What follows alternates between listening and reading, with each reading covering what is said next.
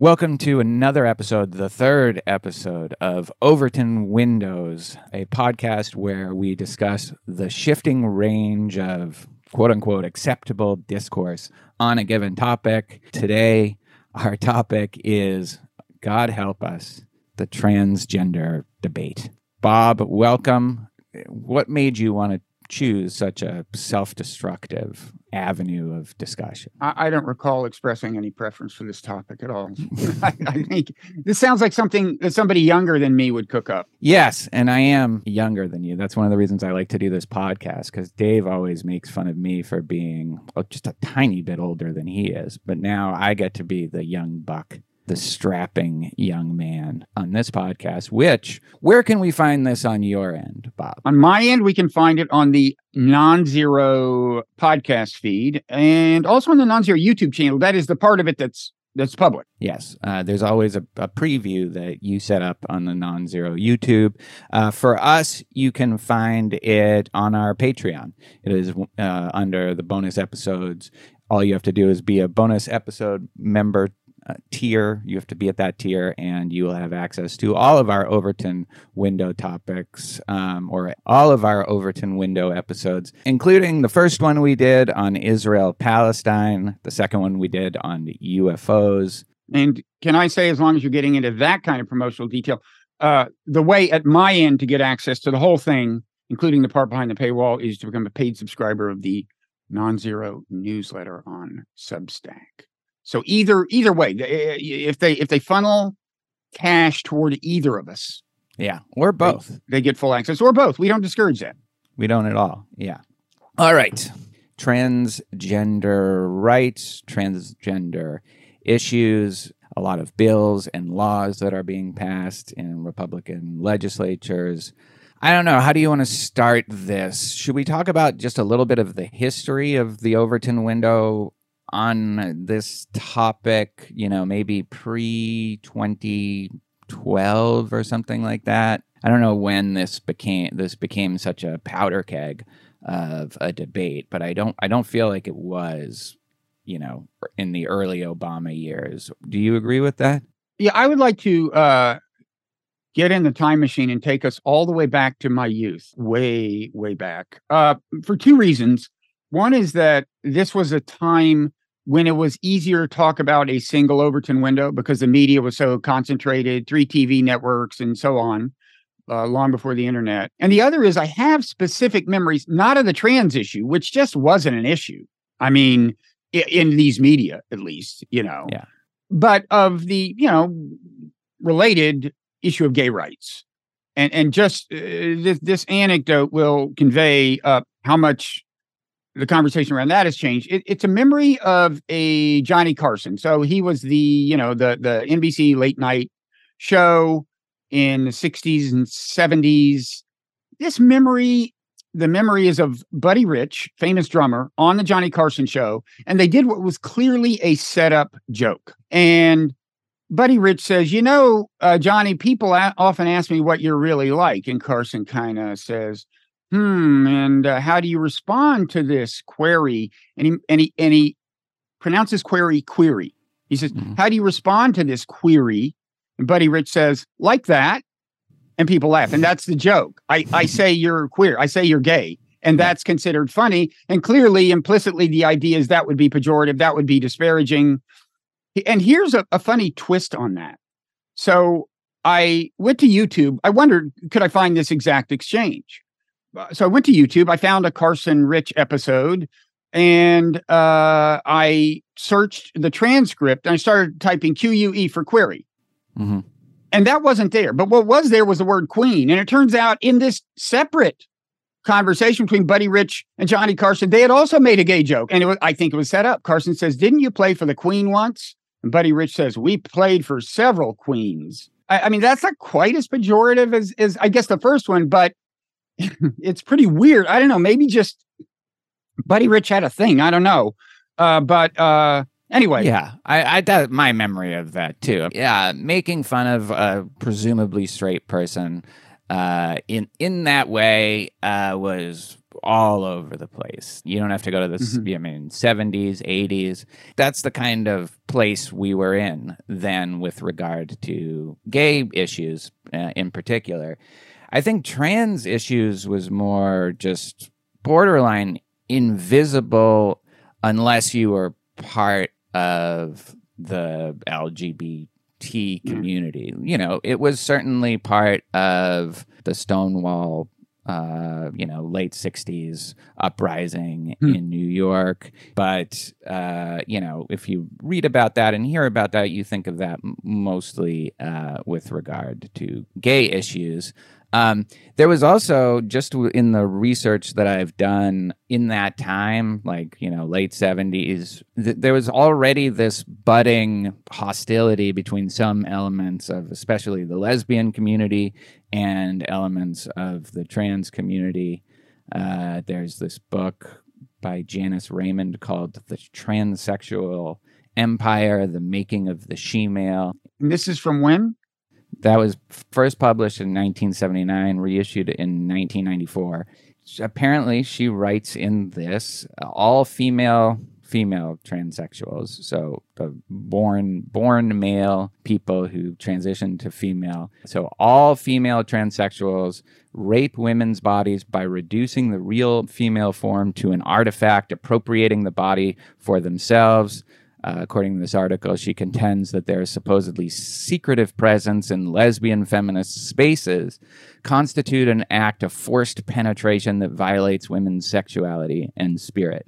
So, already at this time, there was some hostility within that community. But, you know, if you're somebody like me, cis, white, straight, male doesn't you know like ju- I, I really didn't know anything about this beyond that i knew my stepmother loved to go to marie's crisis cafe in uh, greenwich village where there's a lot of people in drag singing show tunes Is that right? I wouldn't know. have predicted that. I know your stepmother a little. I wouldn't have.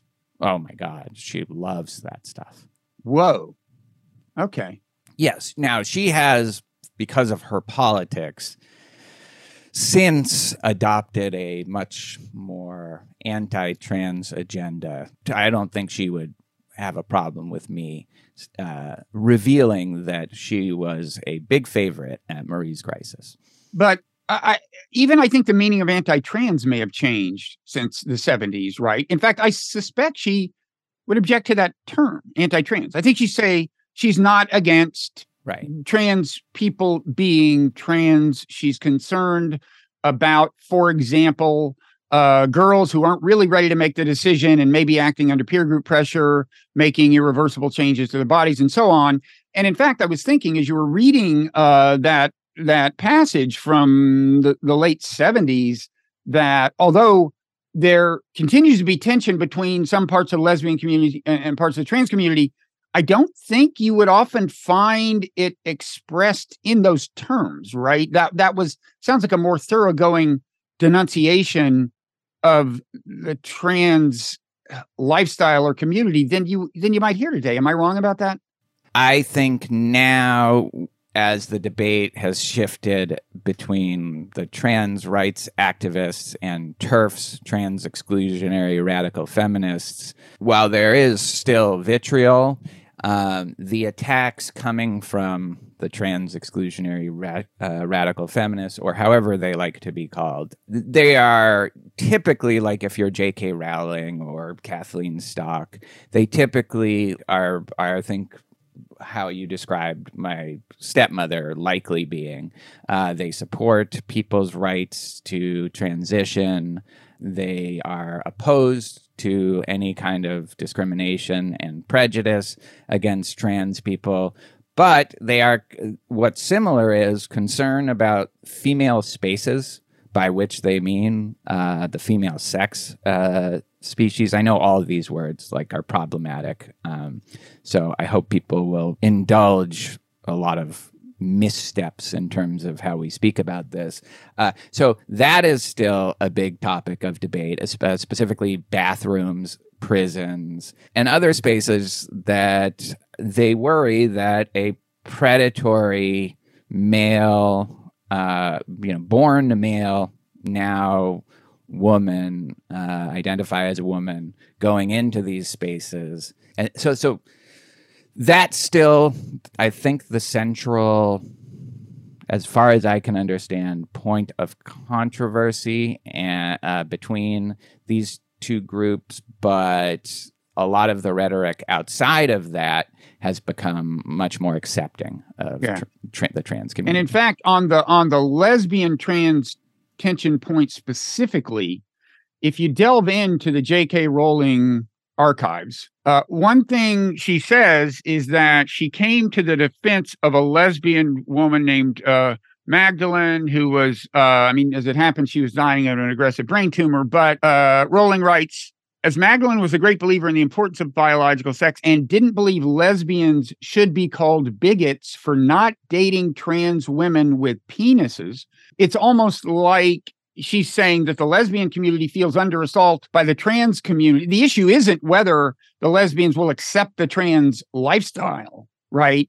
Uh, it's it's more that i- the lesbians are uh, some lesbians are saying that demands are being placed on them by the trans community, uh, namely that they should uh, not rule out sex with people who have penises that they find unacceptable, and and that seems to me a, a shift in itself. If Yeah. that's the you know my research into that issue specifically, and we're kind of jumping all over the place, is that it is a caricature of Mhm. the trans activist position that you should, if you're a lesbian, you should have to have sex with or be attracted to a trans woman. I, I, I, saw a lot of trans activists who went out of their way to denounce Right. that view and only bring up things. This is kind of referred to as the cotton ceiling sometimes. Only bring up that issue as a way of getting people to at least examine or think about what it is that they're doing and and reflect a little bit about their prejudices when they take this hard line i will not be with it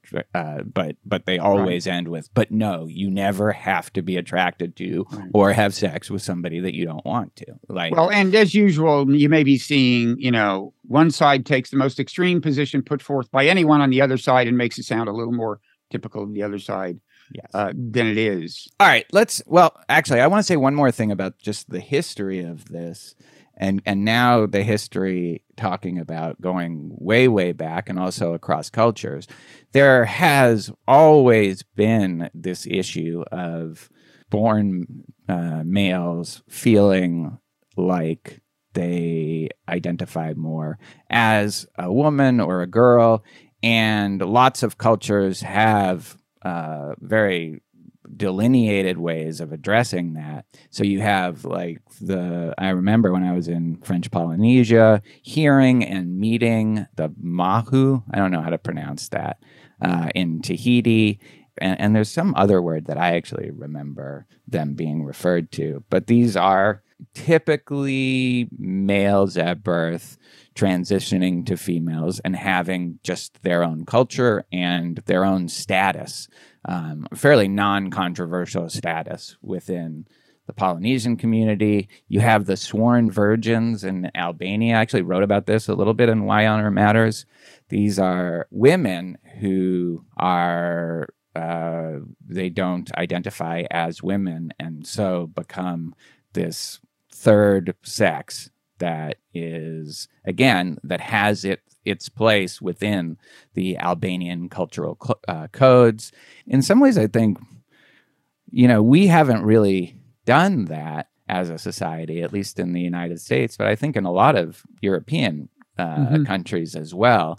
So this has always been a little bit more underground or framed as something else like drag or that is a difference, I think, you know, it, it's kind of, I don't know why. I don't, it could be part of the Judeo-Christian uh, foundations of, of, of some of these countries and nations. It's probably that, right? The, the visibility of this issue has not been brought to the forefront really i feel like in a major way that it becomes part of the culture wars until the 2010s would you mm-hmm. agree with that? It didn't hit my radar screen in a big way until then. I remember a kid using in fifth grade the term transsexual to make fun of some other kid. First time I had heard the word, I doubt I heard it again for decades. Honestly, I mean, I, maybe I had a pretty sheltered life. You know, my parents were were pretty conservative on lifestyle issues, uh, religious and so on. Uh, but um, yeah, the issue has blossomed over the last decade. It seems to me, and become polarized and highly charged. Mm-hmm. I think. I do feel like, you know, late 90s, you know, there were people transitioning. It's not that people just started transitioning. It's just, again, you didn't really uh, have a strong opinion about uh, what was going on there. Uh, certainly, social transitioning. We certainly we knew about sex changes. One thing we could have done if we had delved a little deeper in the research is uh, the history of things like puberty blockers, mm-hmm. um, hormone therapy.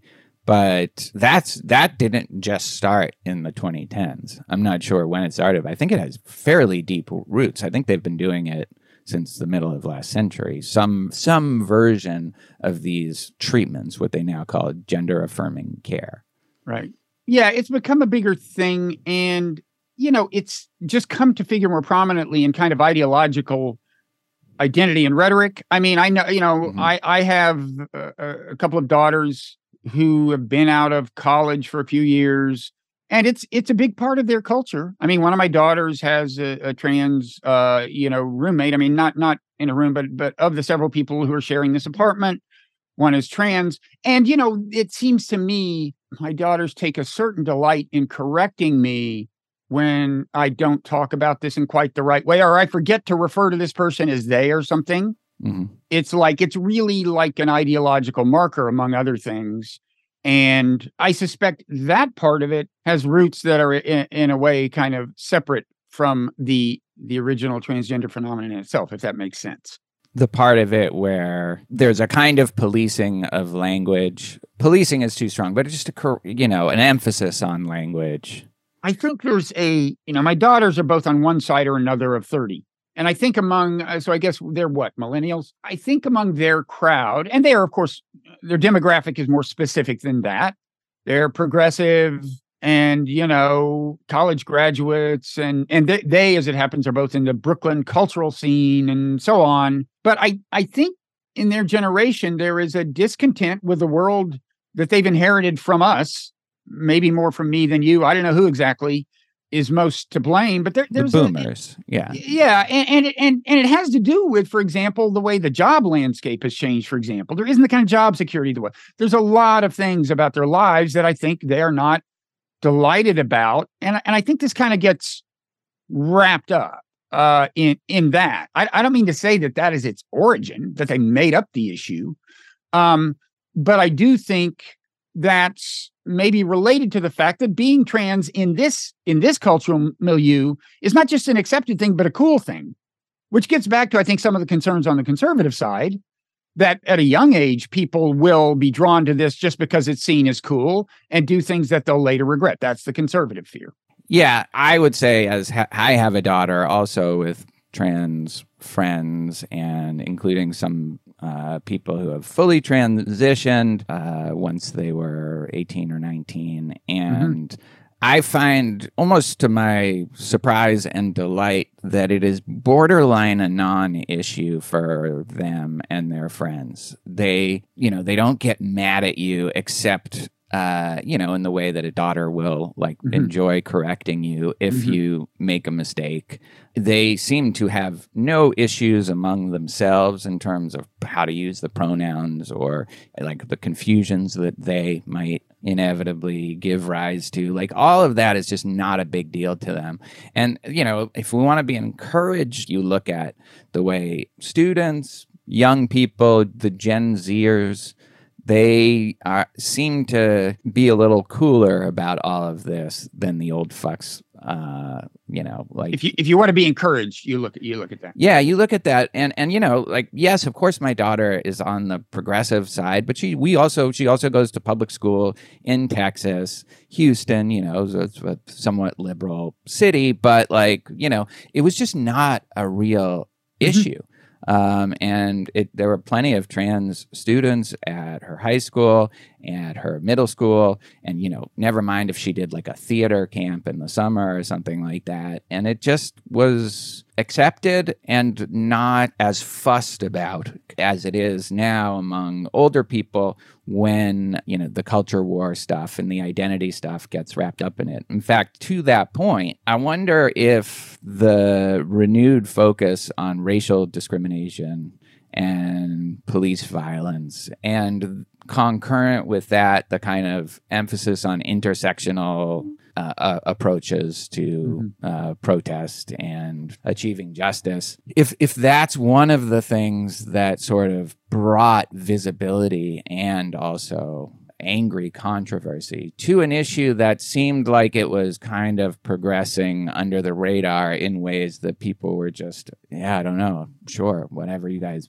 whatever is is going on, I I hope people are being responsible and it's fine. And now it's like it, it's completely, uh, and I, and I would tr- trace this around the middle uh 2014 2015 so like in 2016 do you remember north carolina passes the bathroom bill that mm. makes it obligatory to use the bathroom of your born uh sex and then and then there were boycotts by like maybe even the NBA or something, or am I getting that mixed up with a Georgia thing? There, there, yeah, there were corporate, there was pressure from the corporate level. Yeah. Yes uh, what people would now call woke capitalism, but very effectively made a lot of the politicians regret that they had taken a hard line against mm-hmm. uh, trans rights because, yeah, they lost millions and millions of dollars, the North Carolina economy, because of this bill.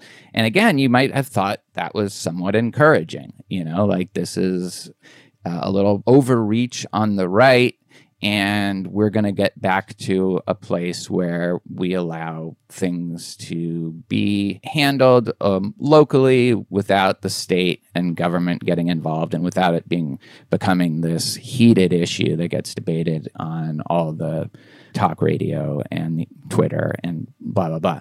So, but that's not what happened. In fact, it kind of went the other way, and yeah, and I'm, I guess part of that has to do with Trump and some of the actions that that that, that his administration took. But now all of a sudden you're hearing about drag queens story hour. You're hearing about mm-hmm. bathrooms. You're hearing about cancellations of Dave Chappelle and and J.K. Rowling and philosophy. You know, there's a lot of controversy in philosophy here. The UK especially seems to have this issue. There's a level of vitriol in the UK that is probably exceeds the vitriol of the the culture debate here.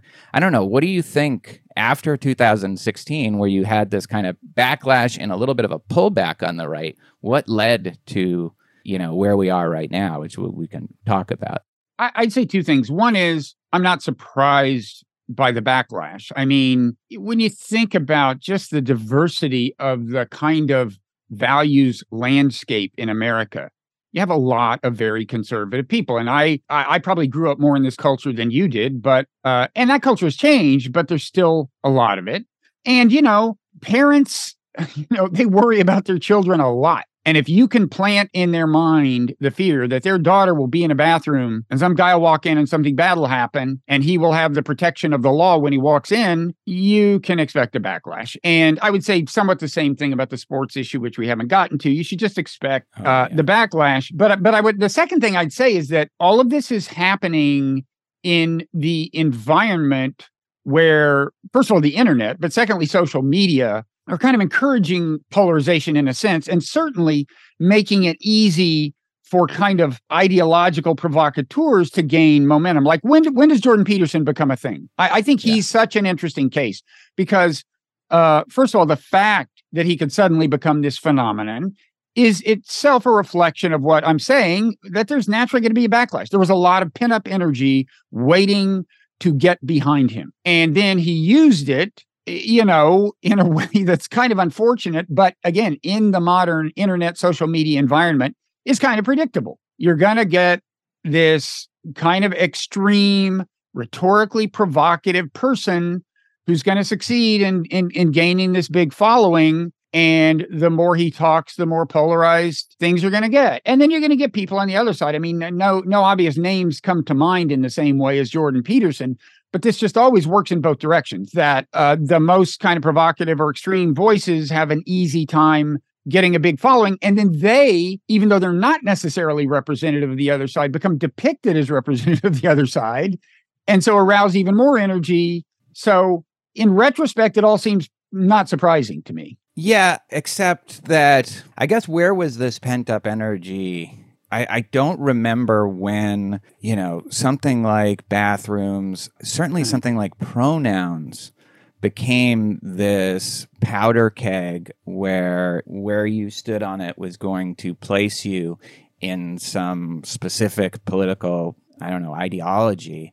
I guess maybe pronouns is a triggering event because mm-hmm. what Twitter's comes in like 2008 somewhere between 2008 and 2017 maybe people start putting pronouns in their twitter profiles. That starts to be a thing.